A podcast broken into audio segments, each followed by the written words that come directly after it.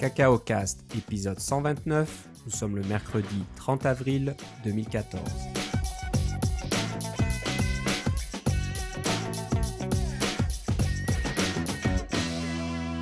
Bonjour et bienvenue à tous dans ce nouvel épisode de Cacao Cast. Comme d'habitude, Philippe Casgrain est avec moi. Comment ça va, Philippe ? Ah, ça va, fatigué. Et toi, Philippe ? Ça va fatiguer aussi, mais peut-être pas pour les mêmes raisons. Non, j'imagine que tu es dans les derniers préparatifs de NS North. Donc, absolument. Beaucoup de choses là. Pas de dernière minute, c'est la deuxième édition, donc vous êtes probablement un peu plus préparé. Il y a toujours beaucoup de choses. Oui, mais on a changé la donne un peu. On essaie de faire plus de trucs qu'on n'osait pas faire la dernière fois. Alors, vous êtes monté d'un cran, donc plus de choses. Okay. Mais tant mieux pour ceux qui vont y aller. Oui. Et j'en fais partie, je suis bien content. Donc, on compte les jours jusqu'à jeudi, la semaine prochaine. Et on espère juste que le temps sera avec nous, parce que là, on a une sorte de dépression qui passe sur la région. Il ne fait pas beau du tout, mais bon, d'ici la semaine prochaine... je pensais que tu disais que les gens étaient déprimés. Je pense que ça va de pair, hein, parce que quand on a un temps pluvieux comme ça, venteux et assez froid, c'est pas terrible. Mais ça va nous remonter le moral d'être en bonne compagnie. Donc, voilà. Ceux qui nous écoutent et qui seront là-bas, on a hâte de vous voir. Faites-vous connaître si vous êtes des auditeurs. Et puis voilà. Donc, comme je l'ai déjà dit la dernière fois, on vous fera un petit rapport l'épisode suivant de comment ça s'est passé. Et puis voilà, Philippe vous racontera tout ça. Je ne sais pas si je vais être en état de vous raconter. Par exemple, je vais peut-être juste sur mon dos à prononcer des phrases incohérentes. Ça te laissera le temps de te remettre un petit peu avant d'en parler. Trop aimable. On va parler de quelques petites nouvelles. Si vous vous souvenez, il n'y a pas très longtemps... À l'épisode précédent. L'épisode précédent du 17 avril, épisode 128. On parlait de mogenerator, cet outil... bien connu qu'on utilise avec Xcode et surtout avec Core Data, avait un petit souci avec Apple parce que... Apple utilise apparemment mogenerator dans leurs applications, dans certaines de leurs applications, et ils ont décidé de noter 2 ou 3 méthodes comme des méthodes privées alors qu'elles ne devraient pas être privées. Et ce qu'on pensait à l'époque, c'est que on croyait que des applications avaient été rejetées à cause de ça, mais en lisant plus en détail et surtout avec les nouvelles d'aujourd'hui ou il n'y a pas très longtemps. C'était juste des avertissements. Des avertissements. On disait vous ne devriez pas utiliser ces méthodes, mais il laissait quand même passer. Mais apparemment, d'après Wolf Rentzsch. Oui, c'est ça, c'est Jonathan. Ouais. Jonathan, il disait qu'il pense qu'on lui a dit, en tout cas, qu'Apple maintenant autorisait ces méthodes. Donc, ils sont pas complètement idiots chez Apple non plus, donc ils ont vu qu'il y avait un petit problème et ils l'ont résolu. Donc vous pouvez utiliser mogenerator dans vos applications, il n'y aura pas de problème lors de la revue de votre application pour l'App Store. Donc, j'aimerais mentionner qu'ils n'ont pas résolu le problème en réglant le problème dans le langage Objective-C qui n'a pas de namespacing. Ouais, ça c'est une autre affaire. Ouais, c'est ça, un jour, je ne sais pas. Objective-C version 3, qui sait, peut-être que ça va être annoncé à la WWDC qui on aimerait arrive. Ça dans un mois, oui, à quelques jours près, c'est dans un mois, donc on a hâte aussi de voir ce qui va se passer. Il y a certainement des nouvelles qui s'annoncent aussi. On verra bien. Je ne veux pas faire le jeu des rumeurs. Je ne sais pas si... Peut-être qu'au prochain épisode, on fera notre petit jeu de prédiction comme on fait de temps en temps. Ah, ça serait pas mal. Moi, je vais juste prédire iOS 8 et puis macOS 10.10. Oh, mais ça, c'est pas une prédiction. C'est comme de prédire que demain, le soleil va se lever. C'est pas grave. C'est dans ma liste. Donc, voilà, ça comptera. OK. Donc, on verra bien. On en reparlera. Il n'y a pas de nouveau de ton côté. Hein. Tu n'as pas eu de ticket. Il n'y a pas eu un deuxième tirage. J'ai entendu que certaines personnes avaient obtenu d'un deuxième tirage après la date du 14 avril, mais j'ai pas... Il n'y a rien de qui me touche de près ou de loin. Ok. Est-ce que tu penses quand même être dans la région ou c'est je pas l'espère. Encore Je vous donnerai plus de détails probablement au prochain épisode. Ok. On verra ça alors. Petite nouvelle autour d'Apple encore une fois, c'est au sujet de TestFlight. Donc pour ceux qui ne le savent peut-être pas, la compagnie qui possède la solution TestFlight a été rachetée par Apple il y a quelques semaines, peut-être 2-3 mois. Début du mois de février, je pense. Oui, il n'y a pas très longtemps. Donc depuis qu'il y a eu ce rachat, TestFlight existe toujours, mais il y a eu quelques petites modifications. Apparemment, le SDK pour Android a disparu. On n'est pas trop surpris à ce niveau-là. C'est non, mais bon, quand même, c'est un peu... C'est vrai que c'est un peu gênant. Il faut laisser un peu le temps aux utilisateurs de trouver une autre solution. Donc, bon, Apple n'a pas fait dans la dentelle. J'imagine qu'ils ont dit, allez hop, on dégage le SDK pour Android. Donc ça, c'est une chose. Mais l'autre chose qui est un peu bizarre et qui a été rapportée par nos amis de Mac Québec. Et soit dit en passant, pensez à écouter le podcast de Mac Québec. Vous écouterez, vous entendrez en tout cas une petite capsule que Philippe et moi enregistrons régulièrement et qui passe dans le podcast de Mac Québec. Donc voilà, c'est en général les choses dont on parle dans notre podcast Cacao Cast. Mais bon, si vous voulez nous entendre sous un format un peu différent, c'est un peu plus rapide et un peu plus concis, puis on essaye d'être plus simple parce que l'auditoire de Mac Québec ne sont pas nécessairement des développeurs.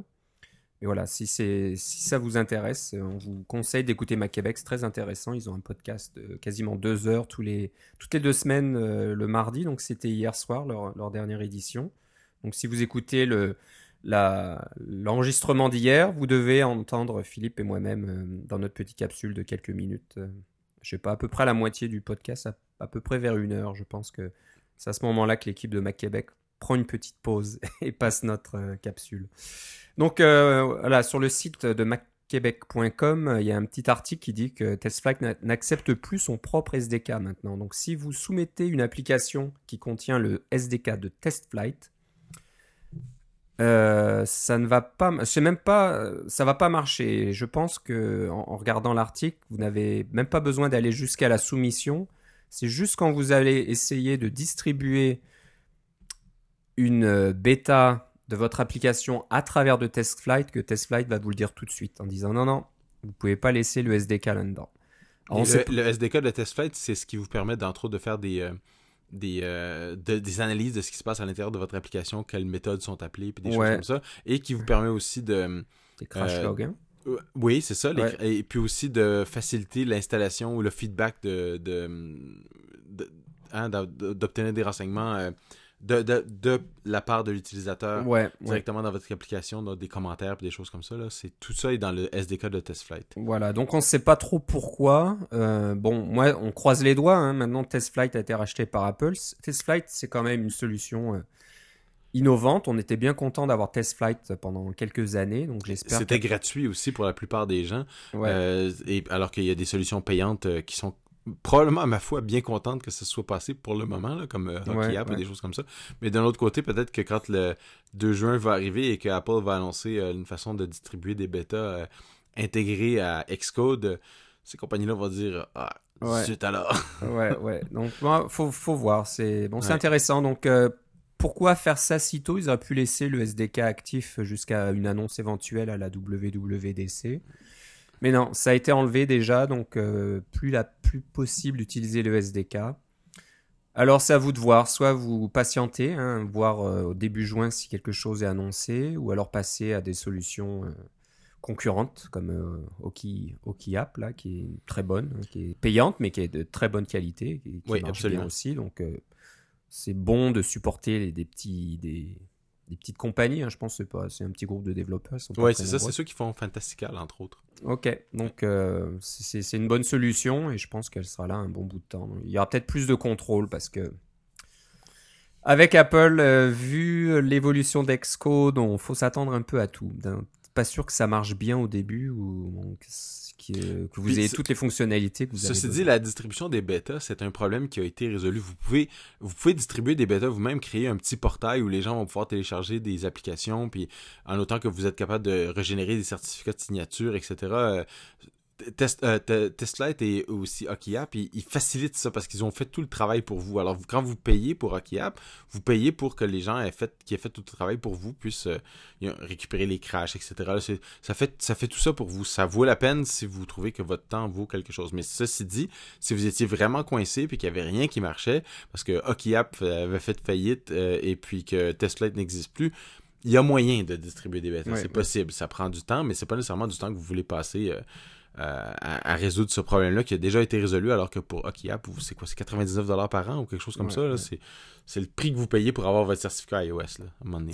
Là, Donc, bon, on va voir. Est-ce que, comme tu dis, l'achat a été fait par Apple au mois de février. C'est un peu court d'annoncer quelque chose au mois de juin qui fonctionne, mais on ne sait jamais. Peut-être qu'ils ont réussi à faire quelque chose assez rapidement. J'ai l'impression qu'ils vont devoir mentionner quelque chose. Certainement. Ouais. Donc, on verra bien. C'est intéressant.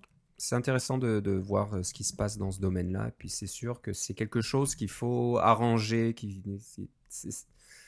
C'est un peu embêtant d'avoir toujours besoin d'une panoplie d'outils divers et variés pour certaines choses qui devraient être gérées par l'environnement de développement comme Xcode. Tu dis ça, mais est-ce que tu fais beaucoup de développement web? Parce que ouais, c'est vrai.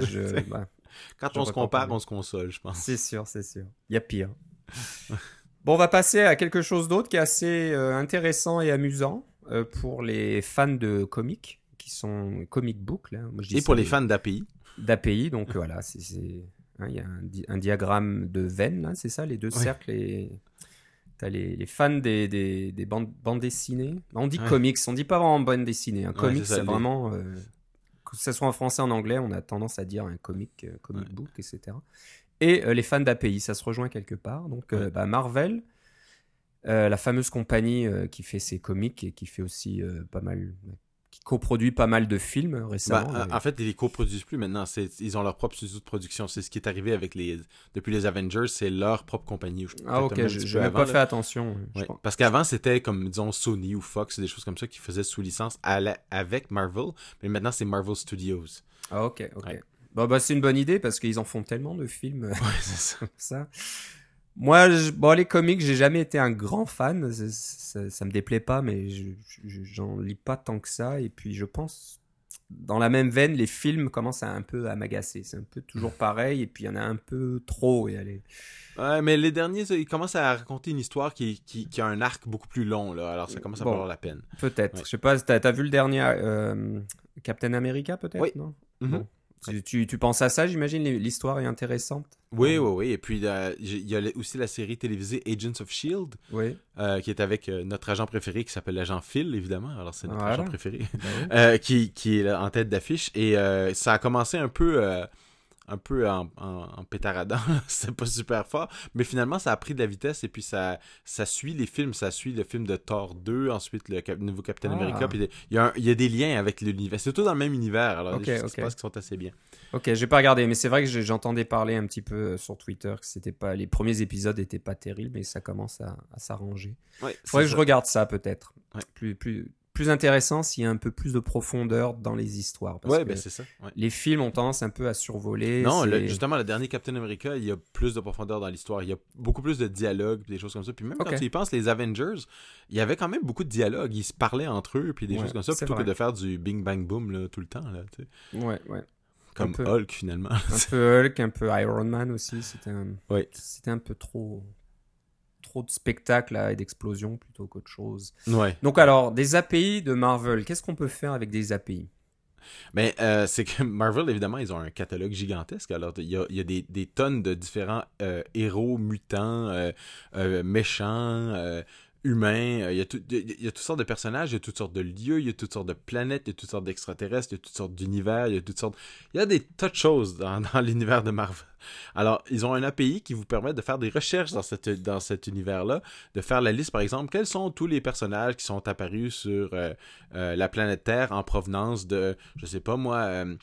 d'Asgard, le monde de Thor. Alors, on peut trouver dans l'API quelle est la liste de tous ces personnages-là qui ont fait le voyage jusque sur la Terre pour pouvoir interagir avec des humains. Il y a plein de choses comme ça. On voulait avoir la fiche signalétique de n'importe quel personnage qui a déjà existé dans l'univers de Marvel. Vous pouvez l'avoir. C'est un API. C'est pour les développeurs. Il n'y a pas une page web qui va vous donner cette information-là. Il y en a, là. Mais le but de ça, c'est de créer un API qui est...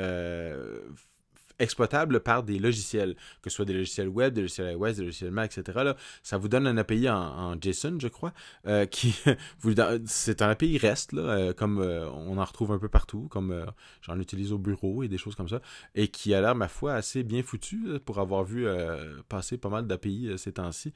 Et puis, ça vous permet de faire toutes sortes de recherches et de toutes sortes de trucs croisés dans... dans la base de données Marvel, finalement, pour avoir ces informations-là. Donc, ils ont ouvert ça et ils ont dit « Amusez-vous ». Et puis, on va voyez qu'est-ce que vous allez faire avec ça. Alors, ça vous prend une clé d'API, évidemment. Et puis, parce que c'est pas n'importe qui va... vous pouvez pas rentrer là sans être identifié. Là, c'est à peu près la seule chose. Mais la clé d'API, à ce que je crois, elle est gratuite. Et puis là, vous pouvez développer des applications. Puis, ils veulent voir qu'est-ce que vous allez faire avec ça. C'est un peu comme des données ouvertes, mais pour l'univers de Marvel. Ouais. Alors, moi, je connais les données ouvertes là, pour les...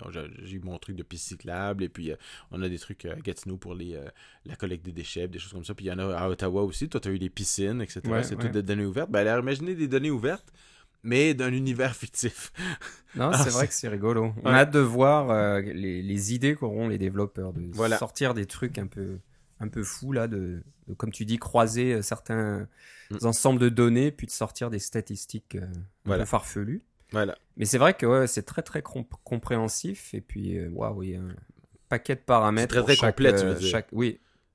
Chaque API a tout un tas de données qui sont retournées. C'est pas, ils ont fait ça sérieusement, hein. Alors, je sais pas s'ils ont une utilisation interne chez Marvel de tout ça. C'est fort probable, parce que il y a tellement de comics différents, et c'est un univers qu'ils essaient de garder, on appelle ça avec une constance interne là, une certaine uniformité interne là, pour savoir c'est... J'ai juste le terme anglais en tête, mais c'est ce qui arrive, c'est qu'on veut s'assurer que quand on fait quelque chose, par exemple, qu'un tel personnage est affecté par tel genre de radiation dans un des comics, que dans un autre des comics, s'il a la même radiation qui apparaît puis que le personnage n'est pas affecté, ça marche pas. Tous les gens qui ont lu l'autre vont dire tout de suite « Hey, il était affecté là, pourquoi il n'est pas affecté là? » Puis il n'y a même pas d'explication, là, tu sais. Alors, c'est pour s'assurer de ce genre de truc-là. Je suis sûr qu'ils ont déjà utilisé ça à l'interne, parce qu'il n'y a personne qui peut s'en rappeler tout par cœur. Là. Non, c'est vrai qu'il y en a des milliers maintenant, des comics. Là. Puis des séries, puis des choses comme ça, puis des trucs croisés, là, comme les Avengers, on a vu le film, mais les Avengers, à un moment donné, il y a différentes versions. Là. Il y en a même avec Spider-Man à l'intérieur, puis des choses comme ça. Ouais, là, fait que, ce qui est fou, c'est qu'il y aura toujours un lecteur, quelque part dans le monde, qui remarquera qu'il y a quelque chose qui est inconsistant. Oh, toujours. Qui va dire, c'est pas possible. Ouais, c'est ça. Tel personnage n'est pas sensible à la kryptonite, ou j'en sais rien. Ouais, et puis, là, il va pouvoir le prouver avec l'API. Il va être très content. C'est génial. Je pense que c'est une bonne idée là, pour une grosse société comme Marvel, là, d'offrir les données un petit peu, de montrer ça. Je pense qu'ils connaissent bien leur public cible. C'est ça qui arrive. Donc voilà, attendez-vous à voir tout un tas de trucs rapidement. J'espère qu'il n'y aura pas trop de problèmes de licence, parce que s'il y a des applications qui se mettent à afficher... Je crois pas qu'il y a vraiment des images là-dedans, c'est juste la description. Il y en a, hein. Je regardais dans les comics, là, je crois que ça te donne la jaquette, la page, la première page de chaque comic, ou quelque chose qui représente le comic, donc... Bon, faut voir, j'ai pas regardé, il y a certainement une licence d'utilisation quelque part, et peut-être que si on respecte la licence, il n'y a pas de problème, j'espère. Ça serait dommage qu'ils disent, voilà, on vous donne accès à tout un tas de données, mais surtout ne l'utilisez que d'une façon privée, et vous n'avez pas le droit de faire d'application, quoi que ce soit, ça serait bête. Mais bon, on sait jamais. Mais ouais, ça va être rigolo de voir tout ça, je sais pas. Ah oui, il y a quelques images. Par exemple, si tu vas chercher un personnage, tu peux avoir pour ce personnage-là une petite photo de ce personnage. Ouais. Mais ça ne sera pas une image genre pleine grandeur, rétina, etc. là, pour imprimer. Là, ça va non, c'est sûr. Mais d'un autre côté, c'est bien pour Marvel, parce que ça, encore une fois, ça garde les choses consistantes. Il n'y aura qu'une seule représentation de tel personnage. C'est le dessin de Hulk. C'est le dessin préféré de Marvel. Ouais. Et si tu te... C'est celui qui est sur son passeport, en fait. C'est ça, ouais. Donc, si tu utilises les API, ben voilà, ça affichera le truc correct.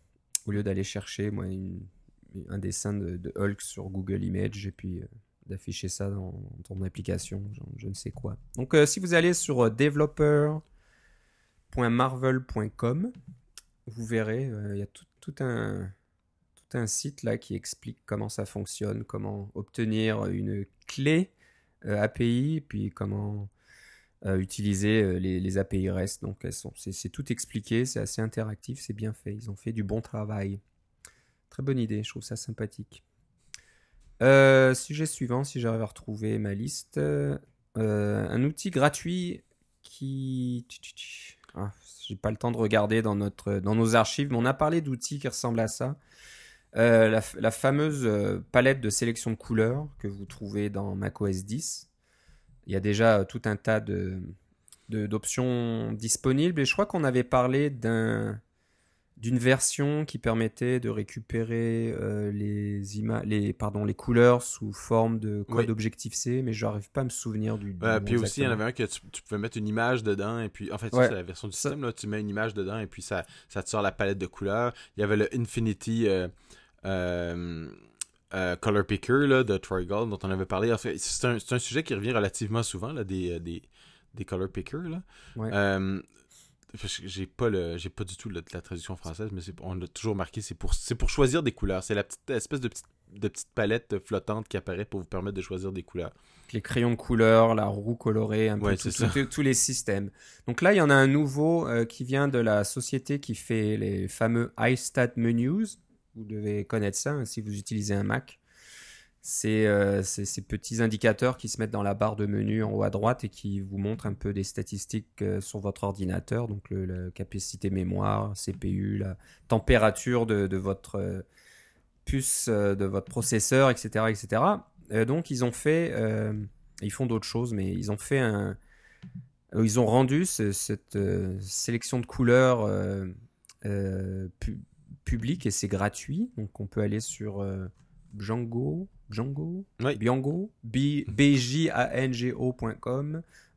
/Mac/ Scala Color, SKALACOLOR, et vous verrez une version qui est censée être vraiment faite pour les développeurs et les designers. Donc je sais pas si tu l'as testé, Philippe, j'ai pas eu le temps moi de la tester, mais pas encore. C'est un peu comme l'autre version dont je parlais, ça vous permet de récupérer les couleurs sous différents formats. Donc si vous voulez la version UI Color, NS Color, les codes CSS, la valeur hexadécimale, etc. Non, il est vraiment bien parce qu'il y a, en plus de ça, il y a la fameuse roue de toutes les teintes là, est disponible directement là où vous avez votre souris là, c'est vrai, pour trouver toutes les couleurs complémentaires, les couleurs qui vont bien ensemble, des choses comme ça. Et ça vous donne directement, comme tu dis, le code hexadécimal ou le code en RGBA si vous voulez avoir parce que sous Mac, quand on crée une couleur, c'est avec une valeur entre 0 et 1 pour chacun des composantes RGB là. Il y a les valeurs CSS, il vous crée directement un NS Color ou un UI Color, etc. Là, c'est vraiment bien.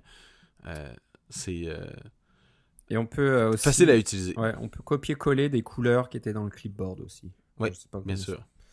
Donc, ça marche dans les deux sens. Voilà. Alors, c'est Scala Color chez Bjango.com.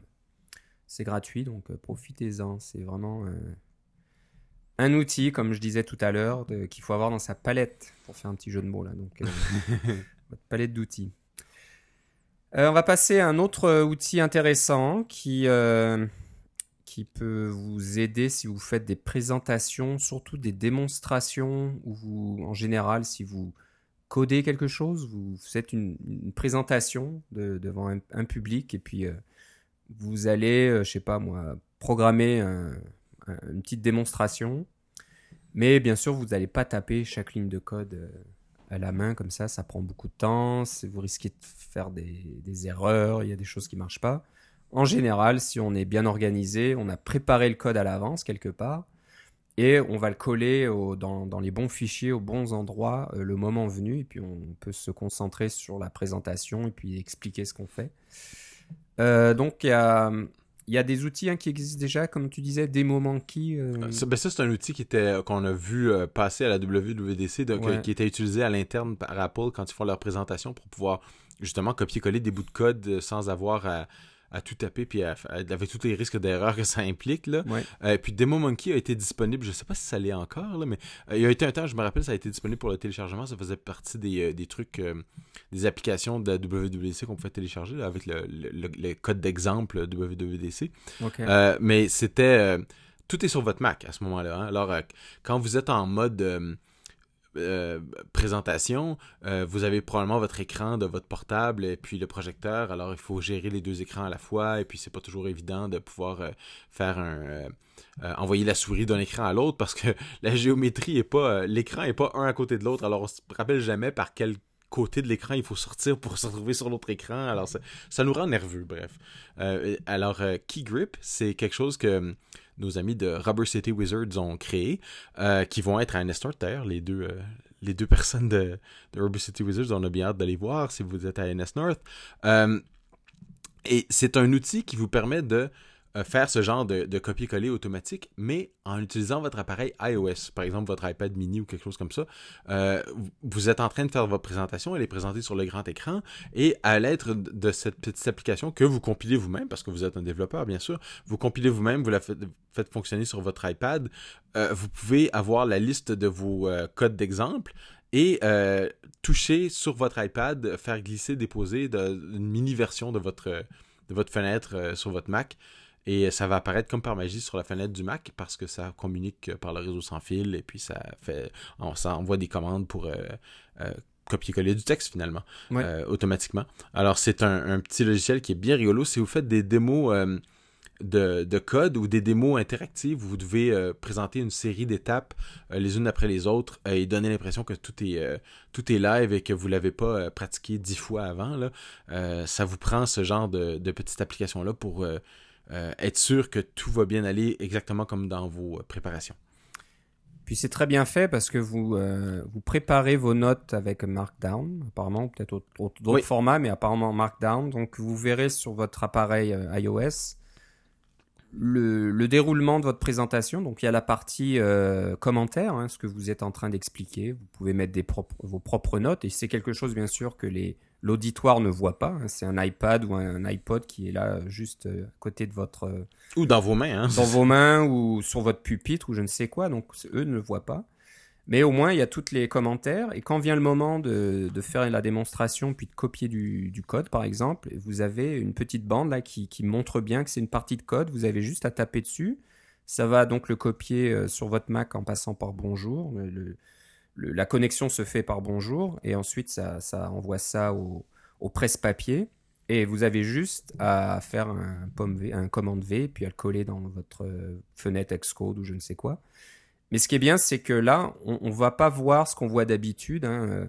Quand un présentateur a en général 2 écrans, on va voir la souris sortir, aller sur l'écran externe qui n'est pas visible par l'auditoire, sélectionner du texte, revenir et puis coller. C'est pas très joli, alors que là, vous restez, disons, dans Xcode et vous avez juste à taper sur votre iPad, par exemple. Hop, ça va coller le texte, vous faites un commande V et puis le code apparaît un peu comme par magie. Vous le voyez pas arriver. Et c'est un peu ce que je me demandais hein, quand j'étais à la WWDC. Des fois, je me disais, mais comment ils font pour que la bonne partie de code arrive au bon moment, je les vois pas sélectionnés. Je sais pas comment fonctionnait DemoMonkey, mais il y avait probablement quelque chose dans ce genre-là. Peut-être que c'était une combinaison de touches ou je ne sais quoi, mais... je crois que c'était ça, oui.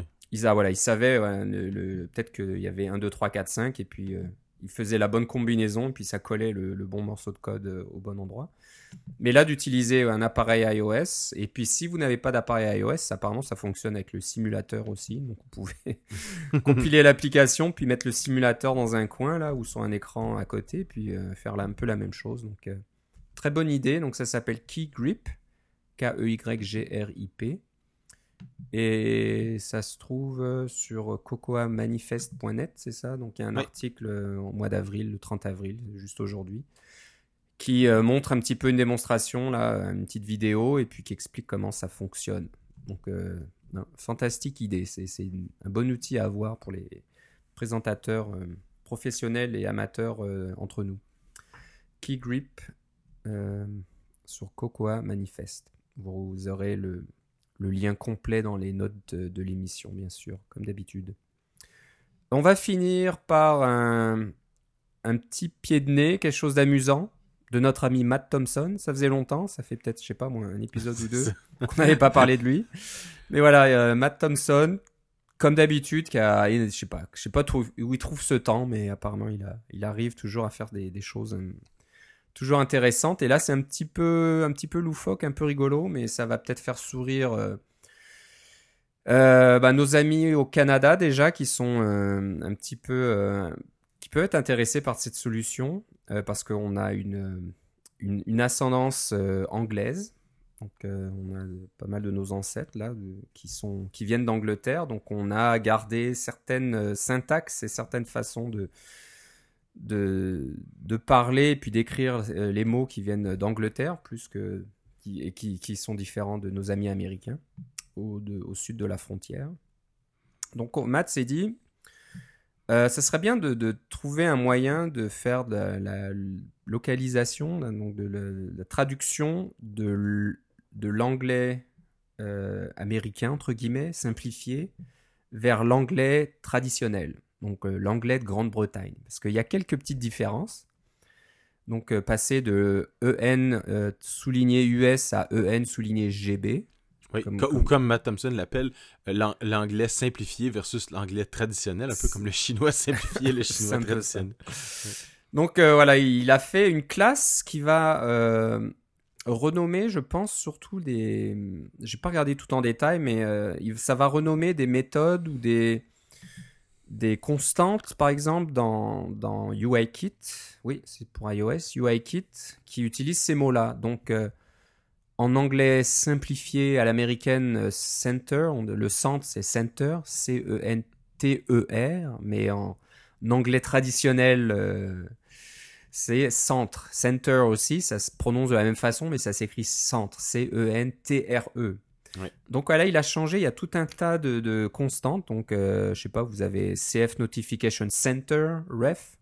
Et ben lui, il fait un DS Define et ça va le changer en CF Notification Center, mais TRE, ref. Ouais. Donc ça, c'est juste pour les constantes. Ensuite, il fait ça pour certaines méthodes. Donc vous avez... toutes les méthodes qui ont le mot color à l'intérieur. Ouais, color. Donc, color, etc. Voilà, au lieu de C-O-L-O-R, c'est C-O-L-O-U-R. Donc c'est assez rigolo. Puis ce que j'aime bien, c'est qu'il utilise emoji, les petits caractères emoji là, pour mettre les petits drapeaux ça. À droite à gauche. Et ça, c'est un truc intéressant. Hein. Je crois, on n'en a pas parlé, mais Apple, je pense, maintenant autorise les caractères emoji. Peut-être pas dans les noms d'applications encore, mais dans les descriptions. C'est un peu partout, en fait, parce que c'est juste c'est des caractères Unicode. Hein. C'est ça. Alors, donc, tant que votre format de fichier texte supporte UTF-8, ça fonctionne bien. SVN, par exemple, si vous utilisez pour le contrôle des versions, ne supporte pas jusqu'à tout récemment, je crois, Unicode. Donc, ça vous causait des problèmes dans vos fichiers. Si vous aviez des fichiers Xcode, etc., il fallait fallait qu'ils soient en ASCII, finalement. Mais maintenant, avec quand on utilise Git et qu'on reste dans Xcode 5, tout va bien avec les fichiers de code source. On parle des fichiers .m et des .h. Là, vous pouvez mettre ce sont des fichiers Unicode et vous pouvez mettre des caractères emoji à l'intérieur. Ouais. Donc voilà, il a fait tout ça, c'est assez rigolo. Donc il y a Gray par exemple, en simplifié c'est G-R-A-Y, mais en traditionnel c'est G-R-E-Y. Ouais. Donc il y a quelques couleurs là, les Gray Color, Light Gray, Dark Gray, ben voilà, il les a changés aussi. Donc si vous êtes en anglais traditionnel, là vous devez vraiment, c'est vraiment important pour vous. Et voilà, Matt Thompson a pensé à tout. Donc si vous allez sur le compte GitHub de Matt, M-A-T-T-T, avec 3T, ça s'appelle British Invasion. Donc, c'est juste une classe. Un .h, un .m, et puis... Alors, j'aime pas trop regarder ce qu'il y a dans le .m, j'imagine que c'est... Oui, c'est exactement ce que tu viens de dire là. C'est les méthodes qui appellent... Voilà. Le NS Notification Center, Default Center, va appeler la méthode Default Center ER. Voilà, c'est tout un tas de catégories sur les classes existantes. Donc, c'est vraiment marrant. C'était... Alors, il le dit bien qu'il a un peu honte d'avoir fait ça. C'est un hack un peu horrible, mais je pense que c'était une bonne blague entre amis, j'imagine. Je sais pas d'où c'est venu, mais... C'est vraiment rigolo. Un soir après avoir un peu trop bu. Un peu trop bu à Portland, je crois. Il est à Portland maintenant. Oui, c'est ça. Donc, on s'amuse là-bas. Voilà, British Invasion sur GitHub. C'était rigolo. On voulait un peu noter ça. C'était la petite blague de fin d'émission, comme on fait assez régulièrement. Si vous voulez nous soumettre d'autres petites blagues comme ça, des choses intéressantes, n'hésitez pas à nous écrire à cacaocast@gmail.com ou un petit tweet à cacaocast sur Twitter. Si vous faites une application qui utilise l'API de Marvel, vous nous le dites aussi, on veut savoir. Ah ouais, ça c'est, on a hâte de voir ce que ça donne, ça va être drôle. Ça va être un... Moi je pense que ça va être une bonne API pour faire des démos aussi. Donc si vous avez des démos... C'est vrai, hein, ouais. Comment utiliser des API REST en général? Qu'est-ce qu'on va faire? Est-ce que c'est de la conversion? Pendant longtemps, on utilisait Twitter, mais là maintenant, Twitter, c'est OAuth pour l'authentification et c'est un paquet de troubles, ça. Ouais, alors, tu peux pas faire ça pour des démos rapides. Donc, j'espère qu'avec Marvel, on peut faire ça. Puis, on dit, voilà, avec notre application machin chose, vous pouvez accéder à des services web. Et puis, voilà, on peut avoir toute la liste des personnages de tel film ou je ne sais quoi. Donc, voilà. ça va être rigolo. Donc, on a hâte de voir ça. Donc, Twitter, vous pouvez nous écrire. Vous pouvez aller sur notre blog aussi, cacaocast.com, où on publie chaque podcast toutes les 2 semaines à peu près. Donc, on l'a déjà dit, dans notre radar, on a NS North la semaine prochaine. On vous en parlera plus en détail. On va se parler encore une fois, je pense, avant la WWDC. Oui, sûrement. Le tout, ça sera de savoir si, Philippe, tu seras notre envoyé spécial ou pas. Et bon, si tu n'y vas pas, on trouvera peut-être quelqu'un d'autre. Si un auditeur qui y va et qui veut nous parler ou nous donner ses impressions, on peut arranger quelque chose. Donc, faites-le nous savoir. Ça nous intéresserait beaucoup. Mais d'après ce que j'ai vu, il y aura beaucoup de développeurs, même sans ticket WWDC, qui vont être dans la région de San Francisco. Là, il y a tout un tas de choses qui se préparent. Il y a tout un tas de soirées et d'événements qui se préparent aussi comme d'habitude. Donc, voilà. Il y aura certainement beaucoup de choses qui se préparent là-bas. Je pense que c'est tout pour cette fois-ci. Si, Philippe, on veut savoir où tu en es, où doit-on aller? Faites un tour sur nsnorth.ca ou encore sur twitter.com/nsnorth. Et tu me disais en préparation de l'émission que tu me conseillais d'écouter le dernier podcast du dernier présentateur surprise là, qui était un peu de dernière minute. Ça valait le coup. Oui. Donc voilà, on conseille à nos auditeurs de faire la même chose. Donc c'est, je vérifie, nsnorth.ca, et c'est la section podcast. Mm-hmm. Et c'est le podcast épisode numéro 20, c'est ça? Voilà. Avec Bob Cressin? Oui. Ok. Je vais écouter ça. Je suis un peu en retard, là. J'ai peut-être les 2 derniers que je n'ai pas écoutés. Tu devrais faire ça avant de commencer la conférence.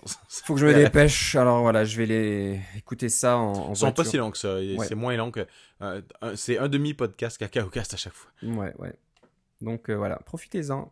Et pour ceux qui ne pourront pas venir, malheureusement, c'est bon à écouter aussi. Il y a quand même des choses intéressantes. C'est clair qu'on a des milliers de téléchargements et qu'il n'y a pas de milliers de personnes qui vont aller là. Ouais. Voilà, nsnorth.ca/podcast. Si vous voulez savoir ce que je fais, bien que je ne fais pas grand-chose d'intéressant en général, vous pouvez aller aussi sur Twitter, Philippe Guitard, Guitard, tout attaché. Et moi, c'est Philippe C, L-I-P-P-E-C. Et comme ceux qui me suivent sur Twitter sont probablement très contents d'avoir récupéré beaucoup d'espace disque en défaçant des trucs, des anciens trucs d'Xcode. C'est vrai qu'on aurait dû en parler dans la section. On garde ça pour nos gens qui vont nous suivre sur Twitter. Alors, vous allez juste aller sur twitter.com/Philippe C, vous allez avoir tous les détails. Ouais, et regardez les réponses. Il y a aussi des auditeurs qui donnent des trucs supplémentaires, c'est chouette. Notre ami Chris, là, qui sait où trouver de l'espace libre, surtout sur nos SSD qui sont pas aussi gros qu'on le voudrait, là, sur nos appareils. C'est toujours bon d'effacer quelques gigaoctets de données temporaires qui servent pas grand-chose. Ouais. Ok, moi je te remercie, Philippe. On se reparle une prochaine fois. Certainement. Bye bye.